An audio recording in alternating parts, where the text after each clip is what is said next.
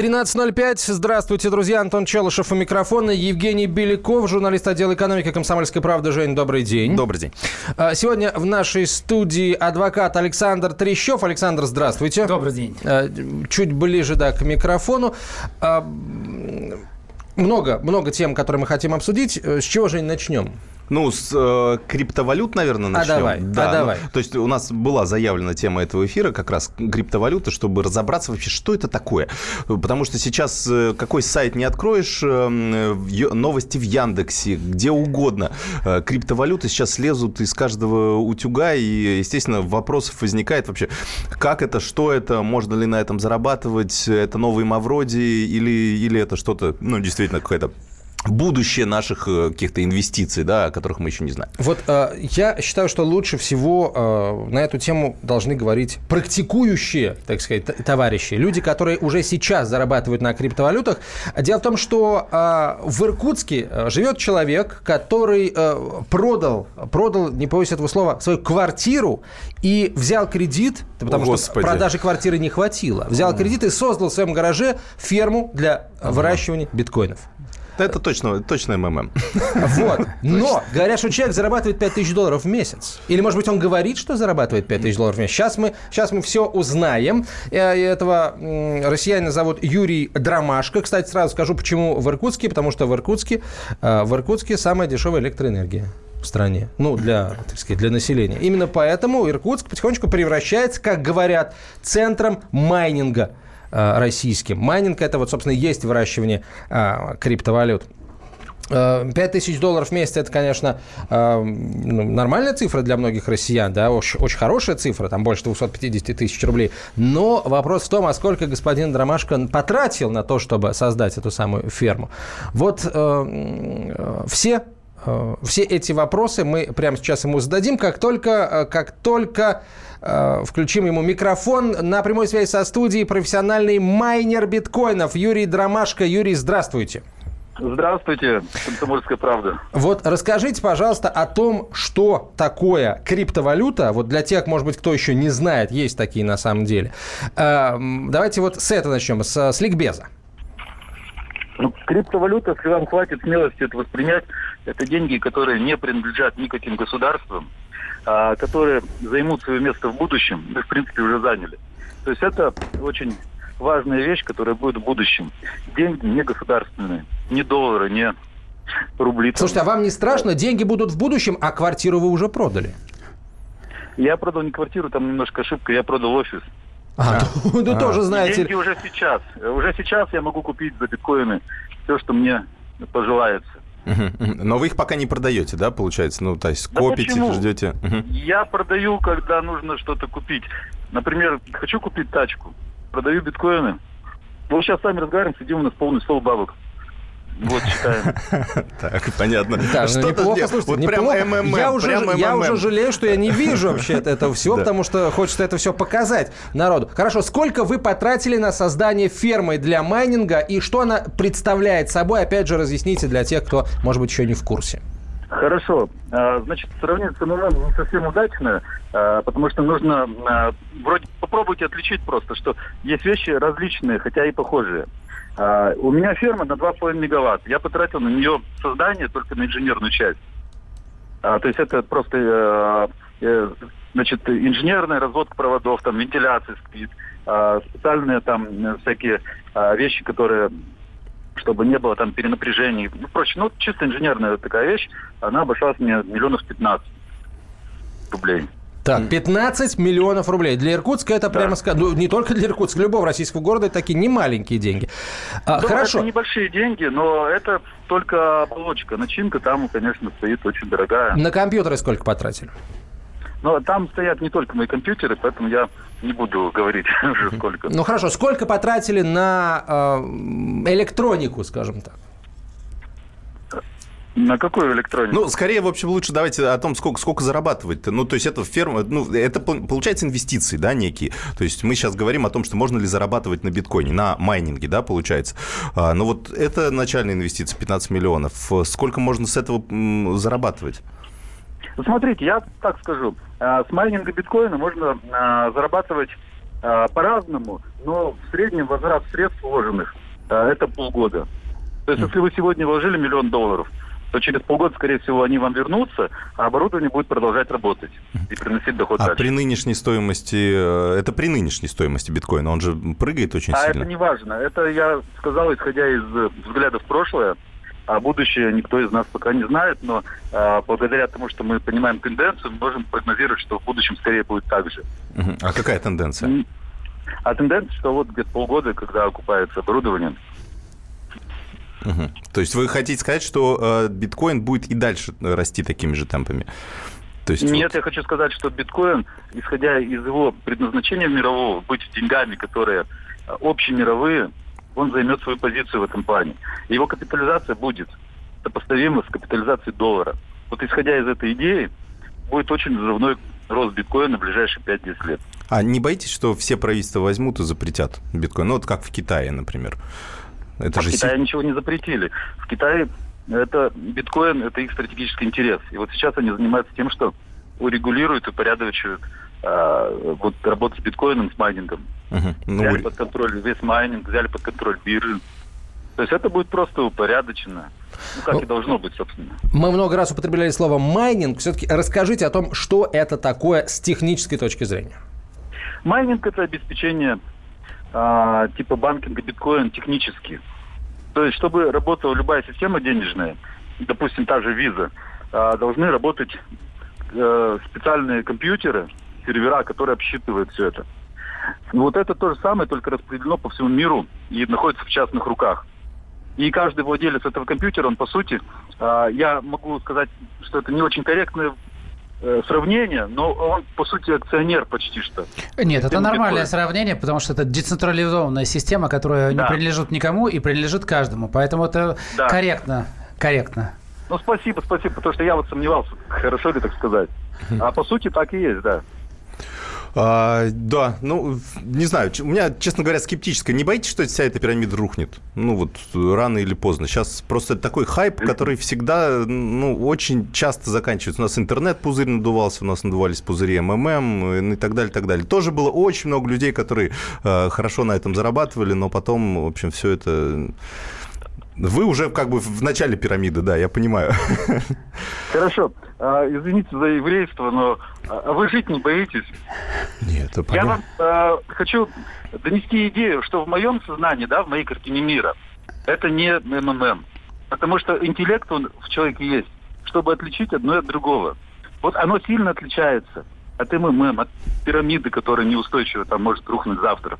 Возможно, что я ошибаюсь, да, потому что любой человек, он, ну, субъективен, может ошибиться. И тогда случится, допустим, что-то, что, ну, я разорюсь и пойду бомжевать.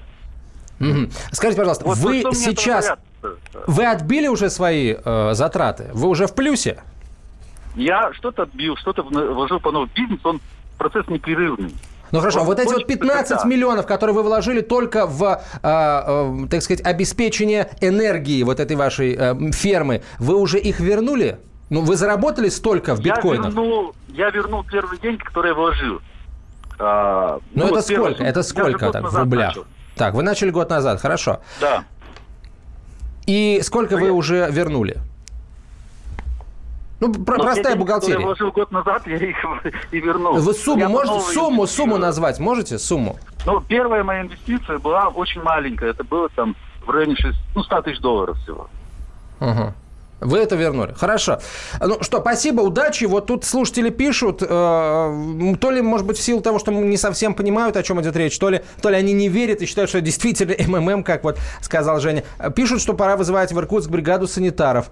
Вот. И канадчикова власть корит им второй укол, пишет Дмитрий. Но мы вам в любом случае пожелаем удачи, потому как дорога Ну, осилит идущих. Смотри, человек рискнул, у человека получилось. То есть, э, Молодец. ну, да, это можно только позавидовать. э, Юрий Драмашко был на прямой связи со студией, человек, который профессионально занимается майнингом биткоинов, то есть э, созданием вот этих самых новых единиц криптовалюты. Одна единица сейчас по текущему курсу выше 5000 долларов, по-моему, уже, да, за штуку? Нет, нет, сейчас чуть Чуть-чуть упала. Продолжим через две минуты.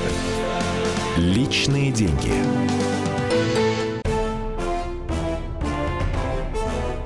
Товарищи солдаты и офицеры российской армии. Полковник Баронец разрешает обратиться. Звоните и задавайте накопившиеся вопросы. Угроза НАТО, жилье для военнослужащих и перевооружение России. Обо всем этом Виктор Баронец знает лучше других. Программу «Военный ревю» слушайте по будням с 5 вечера по московскому времени.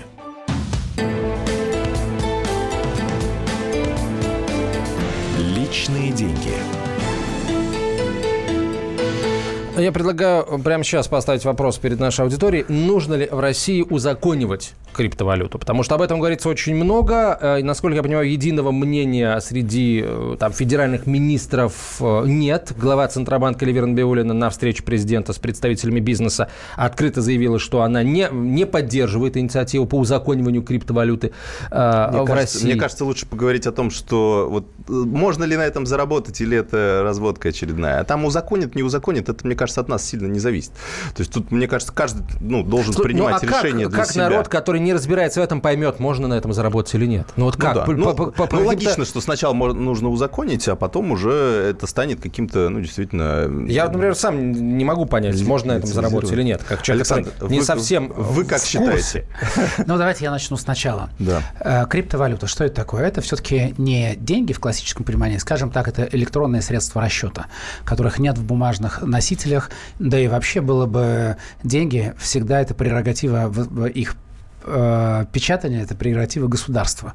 И во многих странах еще есть уголовные статьи, и в России тоже за попытки печатать деньги э, уголовная ответственность. Мы помним, какие-то дела пытались возбу- возбуждать. То есть самое главное, когда появилась криптовалюта, э, пе- первые, их сейчас порядка 800 с небольшим, 800? 800 криптовалют в мире Разных? сегодня, разных. Но 47% это все-таки биткоин.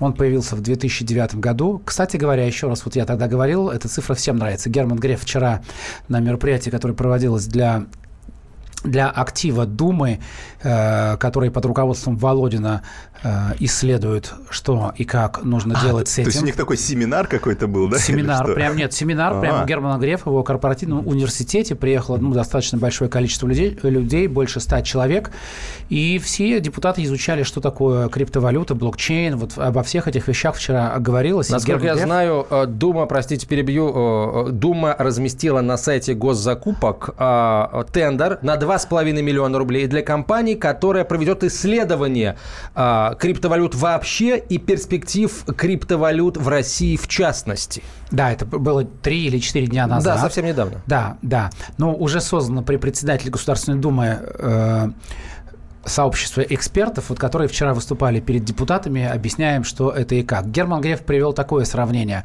что когда-то он, ну, тоже вложился в, в биткоин и купил майку за 12 биткоинов. Да-да-да-да-да. Но сегодня это вот 12 умножьте на 4000 Да. долларов. Альтернатива примерно такая. Поэтому говорит, я ее храню, храню. как- Самая как- дорогая Я для слушателей майка. наших по- посчитаю, это 50 тысяч долларов примерно, или 3 миллиона рублей. Ну да, где-то майка такая. Но мне нравится другой еще, не, не только этот, а другой пример, когда если бы в 2009 году летом у вас было бы 234 доллара в кармане, и вы бы вложили их э, в биткоин, то, ну, уже не сегодня чуть мен- меньше, а вот пару недель, ну, там, три недели назад у вас был бы миллиард долларов. Миллиард, миллиард О. долларов, 234 доллара э, в 2009 году, сегодня это был бы миллиард. Но э, вот как э, наш э, очень э, меня впечатлил этот человек, который давал комментарии, в чем-то я согласен, в чем-то я не согласен, в чем-то он себя обманывает, в чем-то он прав, в чем-то он хорош, а в чем-то опасен. Опасен в том, что он э, вселяет ложную уверенность э, у людей, которые вдруг сейчас побегут покупать эти майнерские фермы, которые, которые прям для них А что, уже строят- продают, да? Продают, прям просто из Китая получают, продают, туда входит прям набор оборудования. Есть лайтовый вариант, который можно купить за 64 тысячи. Есть Долларов. за полторы, да. Не-не, за 64 тысячи рублей. А, ну это что такое? 64 тысячи рублей, 15 миллионов, о которых сказал наш иркутский друг. зависит. Это две большие разницы, как говорят, не только в Одессе. Да, но нужно понимать, что 75% пр- примерно майнеров находится в Китае. То есть кто такие майнеры? Э, На самом деле вот появилась криптовалюта первая. И что это такое? Появился блокчейн. Все неразрывно связанные вещи. Появились смарт-контракты. Что такое блокчейн? Это вот как паутина, но только не с одним пауком, а с большим количеством, где вот эти доб- добровольцы, их сначала называли волонтеры, а сейчас их называют майнерами.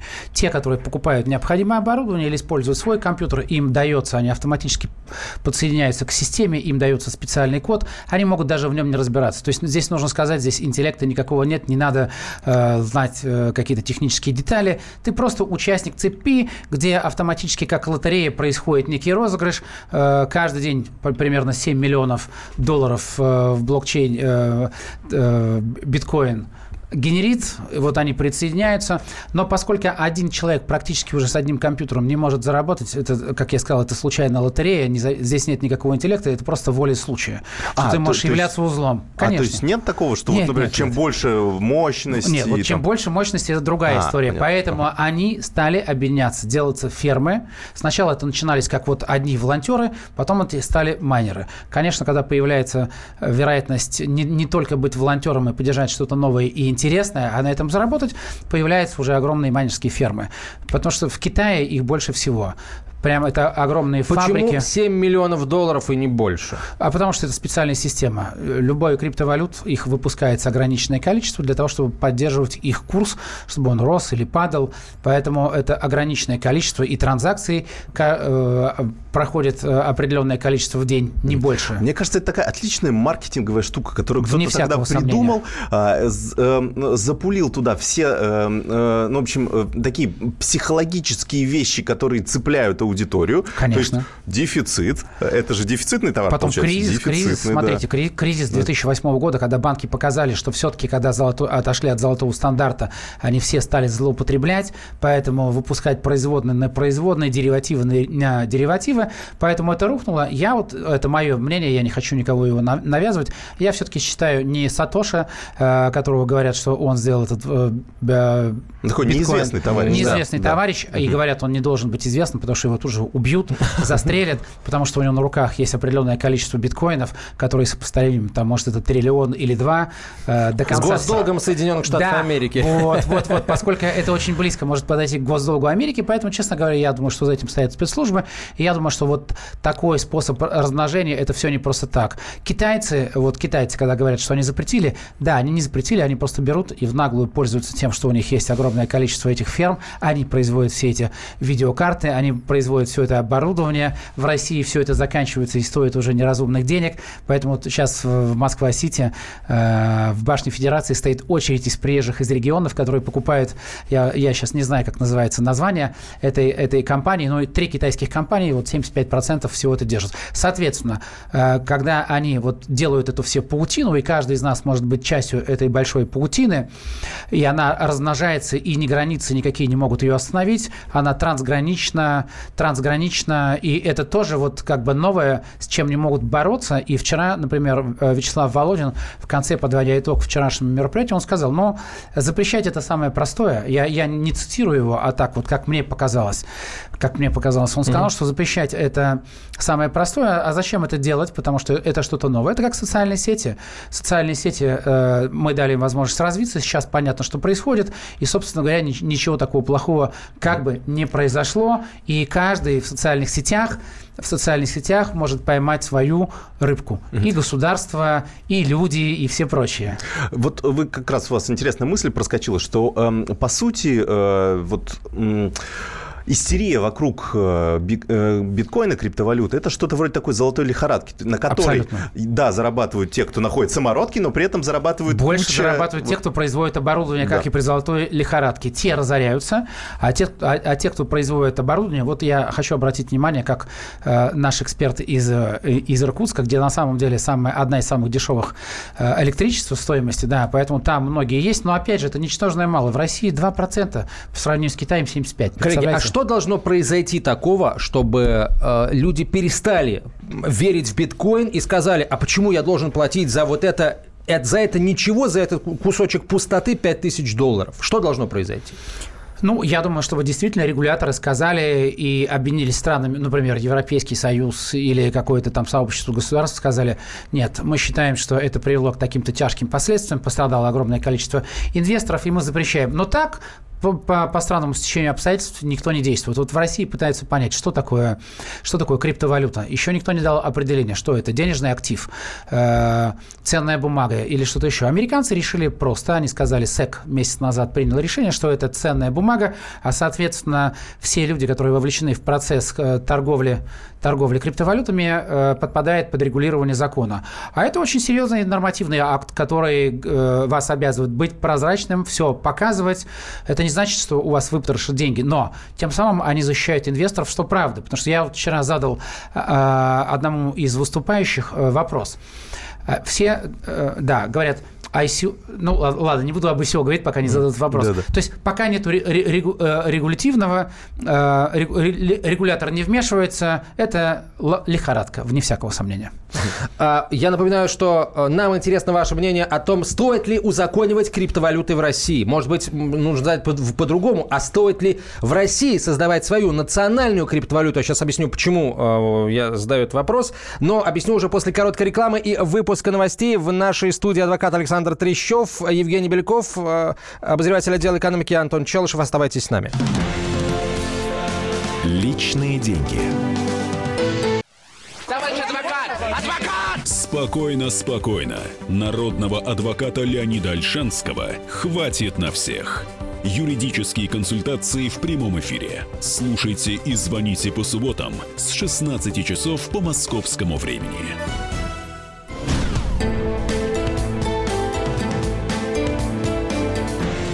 Личные деньги. 13.32. Продолжаем разговор о криптовалютах и о том, что с ними делать, э, узаконивать, не узаконивать. Э, Антон Челшев, Евгений Беляков и наш э, гость, а, адвокат Александр Трещев. Остановились мы на... На лихорадке, на золотой. На криптовалютной, точнее, теперь. На том, э, как государство вообще быть. И, а может быть, государство уже есть и участвует во всех этих процессах. Непонятно, правда, какое государство. Ну да, как вот мое предположение, которое я не хочу никому э, навязывать, что американцы пытаются избавиться таким образом от своего государственного долга. Сегодня, например, вот э, на этом рынке, вот прямо сегодня 135 миллиардов денег вовлечено в Сбербанк. Эксперты их считают, что есть определенный памп, то есть э, деньги гоняются, гоняются, и их как минимум в два раза меньше. Но суть не в этом. Конечно, сегодня этот спекулятивный инструмент. Государства должны защитить, защитить инвесторов или, во всяком случае, как бы вести профилактическую работу, объяснять, что если вы не профессиональный участник, не рискуйте. Но вы абсолютно правы. Такой вот, э, такой вот Э, накал страстей только в России. В, в Европе меньше, в Америке вообще нет.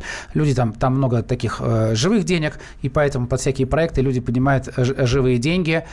Но а криптовалюту используют только исключительно для того, чтобы покупать какие-то вещи, где не нужно платить налоги, даже сигареты, где, на, на которые большие, большие налоги.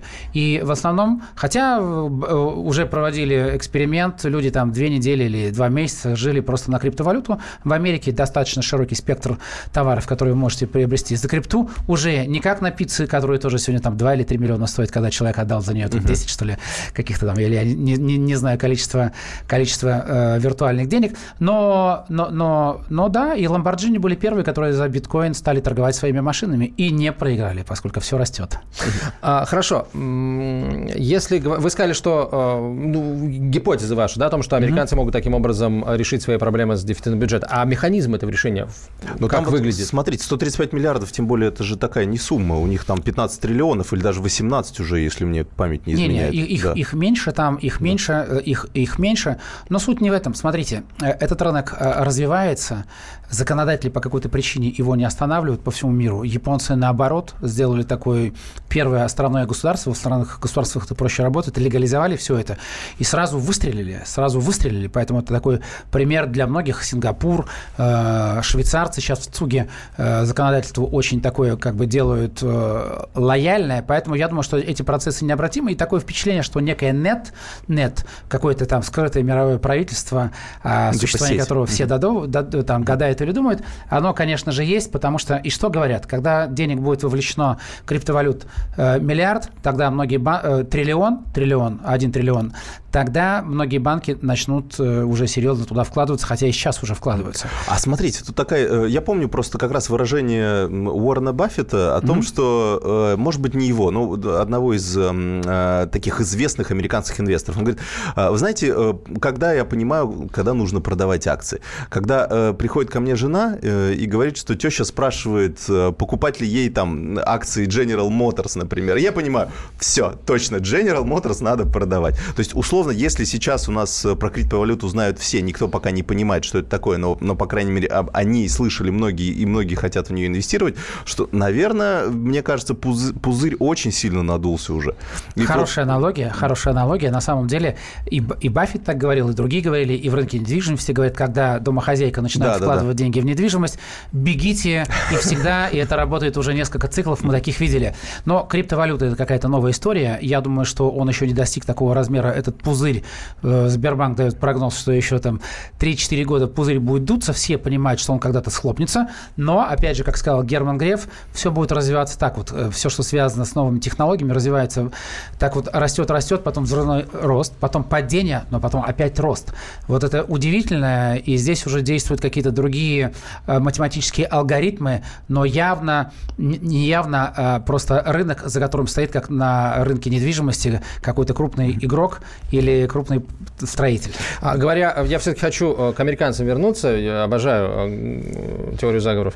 А, то есть получается, что американцы э, могут, ну там, чисто гипотетически, дождаться, пока рынок биткоинов, скажем, поднимется основательно, войти туда, а потом расплатиться со всеми, кому они должны, не долларами, да, не ценностями какими-то реальными, а биткоинами. Войти, войти они сейчас должны. Да, конечно, конечно. Или, Смотрите, может быть, уже вошли. Вот смотрите, китайцы. Все считают считают, там очень хитрая история происходит. Количество транзакций, когда вдруг все сказали, что все запрещено, площадки, платформы, где можно делать ICO запрещено, ICO запрещено, все деньги, которые получили на ICO, Initial Coin Offering, вернут все обратно. Вдруг, когда люди начинают глубоко погружаться, на самом деле э, китайцы просто, пользуясь свое монопольное Э, преимущество на рынке сегодня, хотя, может, это не китайцы, мы не знаем. Мы, мы видели, как Дональд Трамп принимал главу Китая, и как тот после этого из, и изменился и действует совсем по-другому, да? Может это быть сговором? Да легко. То есть они делают что? Они делают, они пампят рынок. Они просто зарабатывают из ниоткуда вот такими своими заявлениями. Рынок сразу падает, они их купают. Покупают. Мы видим, что количество транзакций именно в Китае растет. То есть они в наглую зарабатывают по 5-6 по 6 миллиардов просто из воздуха, из ничего. Другие теряют.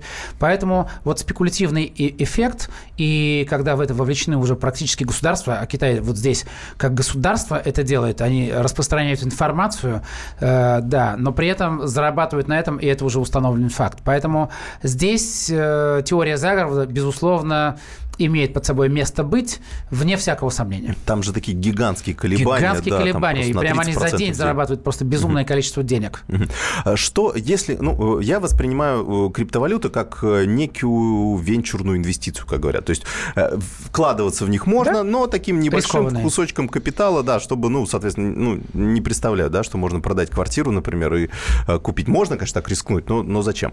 А, как туда... Ну, если, например, наши слушатели захотят хотят туда войти, в этот рынок. А как определить, у кого эту криптовалюту покупать? Потому что явно сейчас на этом рынке куча мошенников, которые скажут, смотрите, вы на нашем сайте покупаете эту криптовалюту, вот ваш биткоин, смотрите, какой он. Мы никогда в жизни не определим, реально это биткоин или нет. Вот мне очень понравилось, когда вы произвели аналогию, что когда вокруг начинают все жужжать об этом, что это всегда опасно. Это на самом деле опасно. Почему?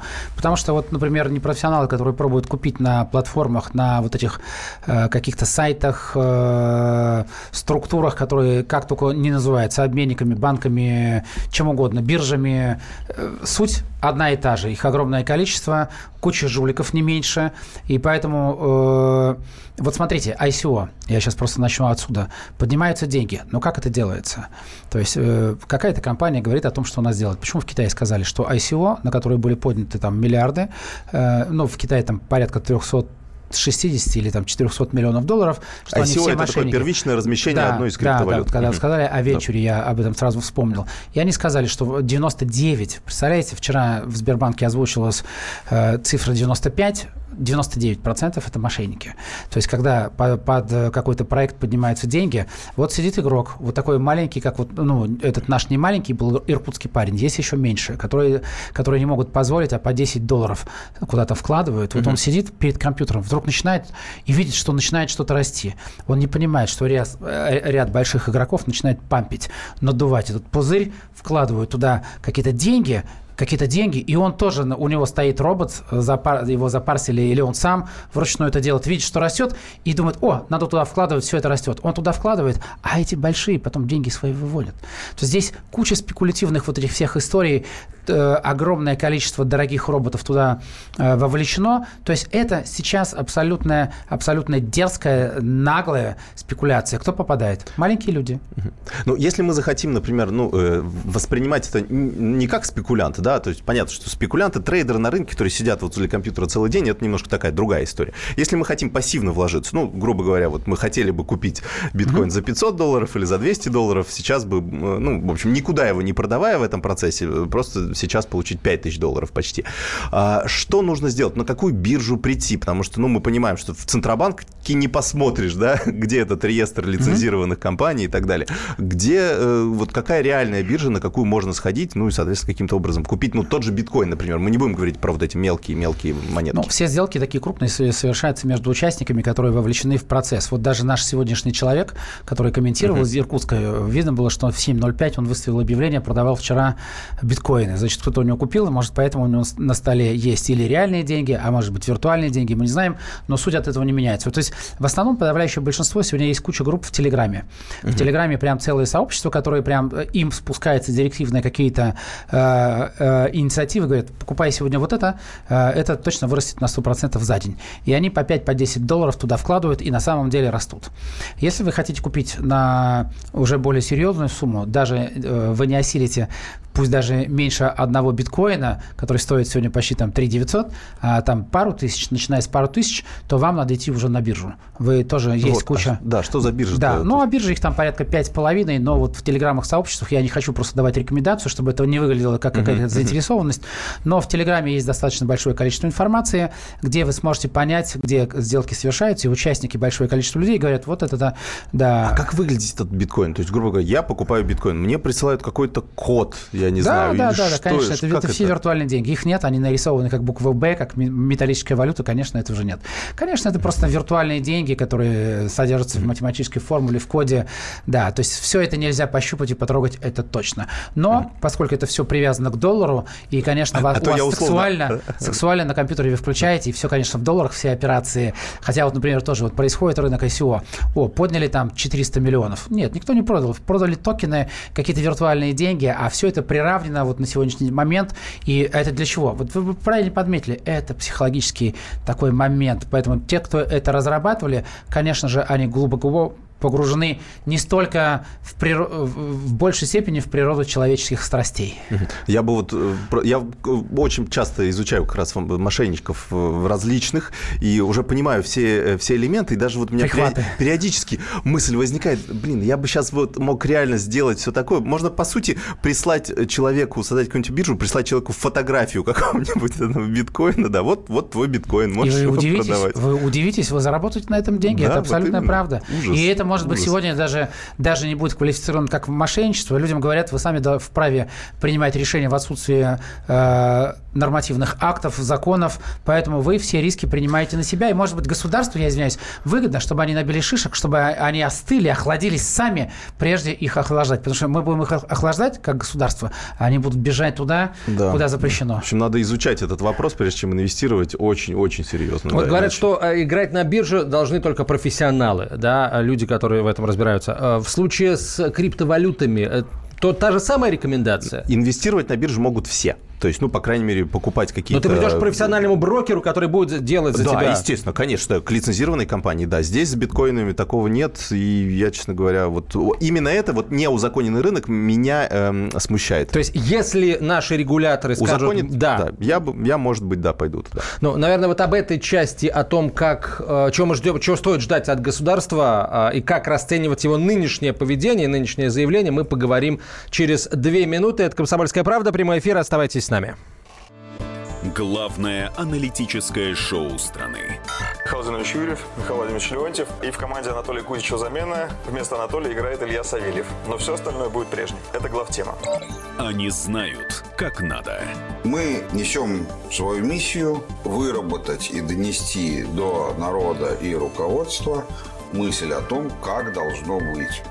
Программа «Главтема» на радио «Комсомольская правда». Слушайте в прямом эфире каждый четверг с 20.00 по московскому времени.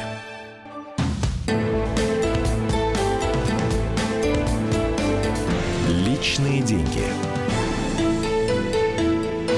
Продолжаем разговор. 13.47. Евгений Беляков, Антон Челышев и наш гость, адвокат Александр Трещев. О криптовалютах говорим. А, вот вы, Александр, в одной в предыдущей части сказали, вот много вокруг этого жужжат. Вот я э, постоянно слежу за новостями и прихожу к выводу, что жужжат-то у нас представители э, правительства по большей части, когда они спорят, а надо узаконивать, не надо, надо как-то регулировать или не надо. И постоянно заявления э, об этом следуют оттуда. Вот, например, накануне глава Минкомсвязи Никифоров заявил о том, что необходимо законодательно урегулировать понятие криптовалюта.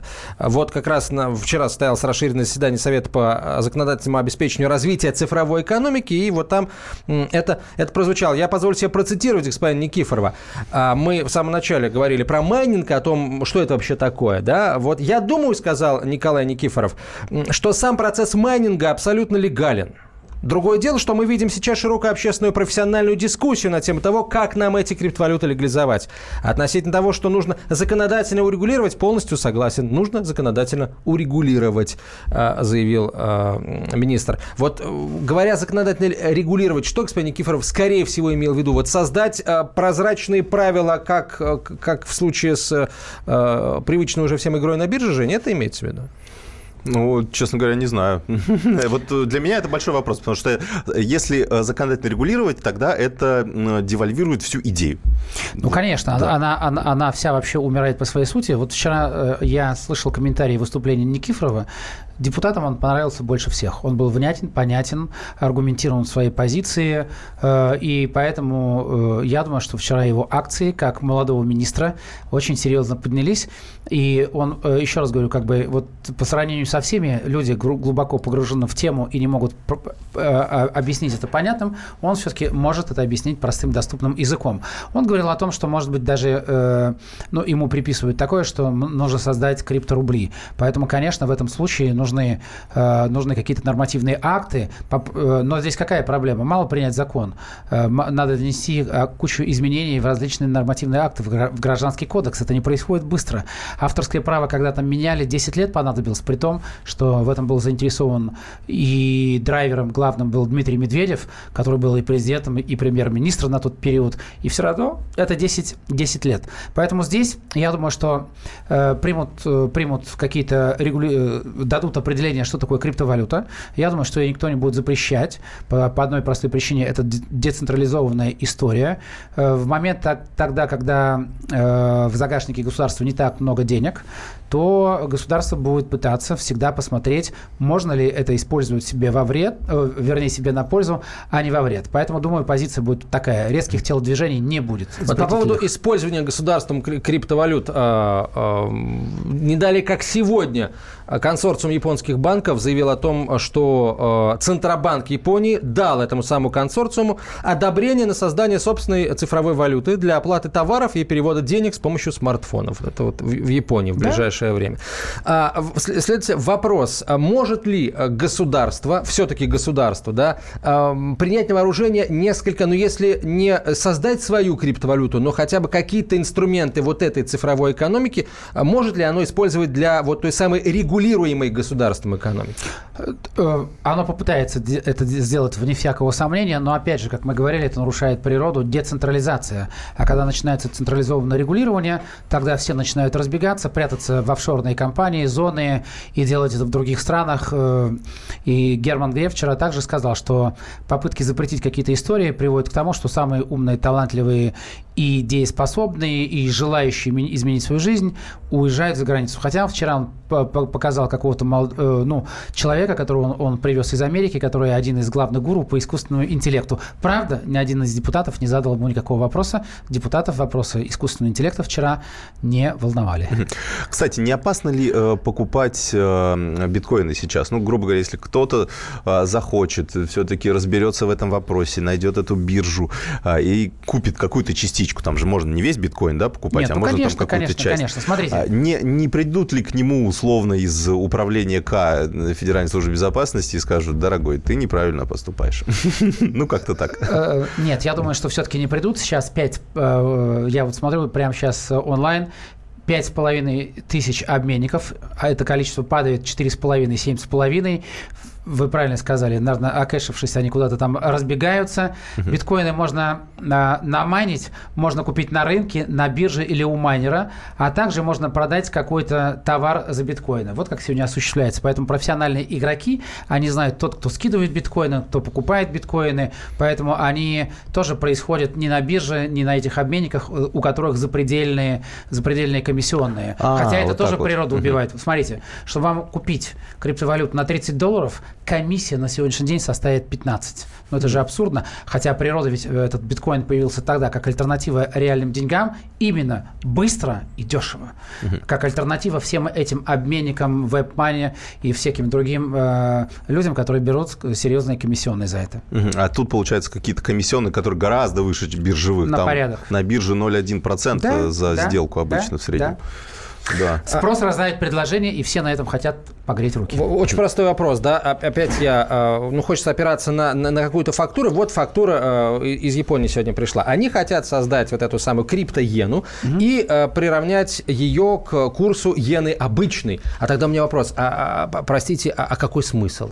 Ну вот э, криптоенами расплачиваться через смартфон, да, там у нас уже есть. Или электронными, Или Apple да. Pay, Samsung да. Pay, а, или электронными. В чем ну, смысл? Смотрите, смотрите, Виталик Бутерин э, по-моему, неделю назад сказал, Это что... создатель эфириума, да, второй, да, второй и, и технологии блокчейн. Да, и который именно на блокчейн переложил смарт-контракт, когда из цепочки э, вымываются посредники, и определенный программный код э, позволяет сделке совершиться и отслеживает все ее этапы и по сути дела, Казалось бы, он делает юриста. этот процесс прозрачным абсолютно. Да. Все знают, кто кому и за что заплатил. Не все знают, это закодировано, но в случае необходимости вы можете это показать. Поэтому, например, здесь да. То есть, э, если без моей санкции никто не может заглянуть и посмотреть. Смотрите, а, японцы. Вот Виталик Бутерин неделю назад сказал, что визе придет конец. Вот сегодня мы визу упоминали, что там тоже огромное количество э, центров стоит, которые все это перерасчитывают. Наверное, вот эта технология блокчейна, которая отсутствует в визе, упрощает и удешевляет эти процессы. Поэтому что делают японцы? Кстати, в Китае большинство транзакций происходит в неналичном виде, а именно с помощью мобильного телефона. Я думаю, думаю тоже они хотят упростить, опростить, привязать и сделать э, это э, таким, что транзакционные издержки снижаются. И это, кстати, как раз отражает природу блокчейна и всего прочего. Потому что пока что мы видим, как применяют банки, это квази-использование этой технологии. Они какие-то там вставляют блоки, где-то что-то экономят, но это все равно еще не классика. Вот японцы сделают классику жанра. Вы, кстати, еще э, напомнили про э, вот эту встречу Германа Грефа и про искусственный интеллект. У нас тоже есть новость о том, что, соответственно, Госдума хочет узаконить э, отношения роботов и людей. То есть насколько, вот и, не знаю, поднимался ли этот вопрос вчера, но, но в целом, то есть вот нужно ли узаконивать искусственный интеллект? Потому что развитие идет очень большими темпами и, как говорят, то есть лучше это сделать заранее, до того, как они станут слишком умными. Смотрите, это говорит о том, новость, которая появилась появилась сегодня о том, что Герман Греф вчера сделал свою хорошо работу, хорошо выступил. Я на самом деле тоже подтверждаю. Он на самом деле вчера был ярок, очень оптимистичен и очень много посвятил времени искусственному интеллекту. И вне всякого сомнения обаял не только Вячеслава Володина, председателя Госдумы, но и всех людей, которые там были. Его выступление, вне всяких сомнений, было самым программным и самым ярким. Э, но при этом, при этом лоббирует вот эту всю историю, всю историю, это как раз крупные компании, как Яндекс и все другие, они хотят э, быстрее получить какой-то закон. Я не думаю, что это нужно сделать сегодня по одной простой причине. А кто такой робот? Как его узаконить? Отношения. Знаете, здесь есть очень много хитростей, которые, если э, государство, подпав под симпатию, примет какой-то нормативный акт, этим воспользуются тоже люди. Почему? То есть я беру, перевожу э, все свои активы там к роботу, который берет и говорит, в нем написан программный код, который совершает вот такие различные транзакции, которые обеспечивают э, ведение моего бизнеса. Уход от налогов, э, минимизация каких-то вещей. И в случае чего, извините, сажайте робота. Сажайте робота. Или разбирайте его. Да, здесь есть куча всяких нюансов, поэтому я считаю, что это еще, ну это мое личное мнение, это еще преждевременно. Мы должны посмотреть при всех разговорах о роботизации. Вы помните, как это хайпанула тема несколько лет назад, и уже нам сегодня предсказывали уже в этих годах, что за, за нас будут работать роботы. Да, они работают, но не так массово, как об этом говорили. Будущее ли это? Вне всякого сомнения. Есть опасность. Герман Греф вчера сказал, что да, есть опасность, и как он подтвердил мнение Алана Маска, которое было альтернативно мнению Цукерберга, который говорит, что роботы не опасны. Этим занимались многие ученые. Это, это никто не знает, что будет завтра. И меня удивила откровенность Германа Грефа, который вчера также сказал, э, когда ему задали вопрос, а что завтра будет со Сбербанком? Он все-таки большой, куча отделений, куча людей. Он говорит, знаете, честно, я не знаю, технологии так быстро развиваются. Посмотрим. Поэтому сейчас все меняется прямо в, процессе, прямо в процессе. Поэтому закон преждевременен, потому что мы не знаем, что будет завтра. Друзья мои, чтобы знать, что будет, если не завтра, то, по крайней мере, что будет сегодня, слушайте радио «Комсомольская правда», начиная с новостей, заканчивая э, всеми остальными э, программами, потому что, э, ну, действительно, ситуация меняется так быстро, что не успеешь обернуться, а у тебя в карманах уже несколько дырок. Вот чтобы успеть их зашивать, пожалуйста, следите за тем, что происходит в мире. Спасибо большое, Александр Трещев, известный столичный адвокат, Евгений Беляков и Антон Челышев. До свидания. Спасибо. Личные деньги. Будьте всегда в курсе событий. Установите на свой смартфон приложение «Радио Комсомольская правда». Слушайте в любой точке мира. Актуальные новости, эксклюзивные интервью, профессиональные комментарии. Доступны версии для iOS и Android. «Радио Комсомольская правда». В вашем мобильном.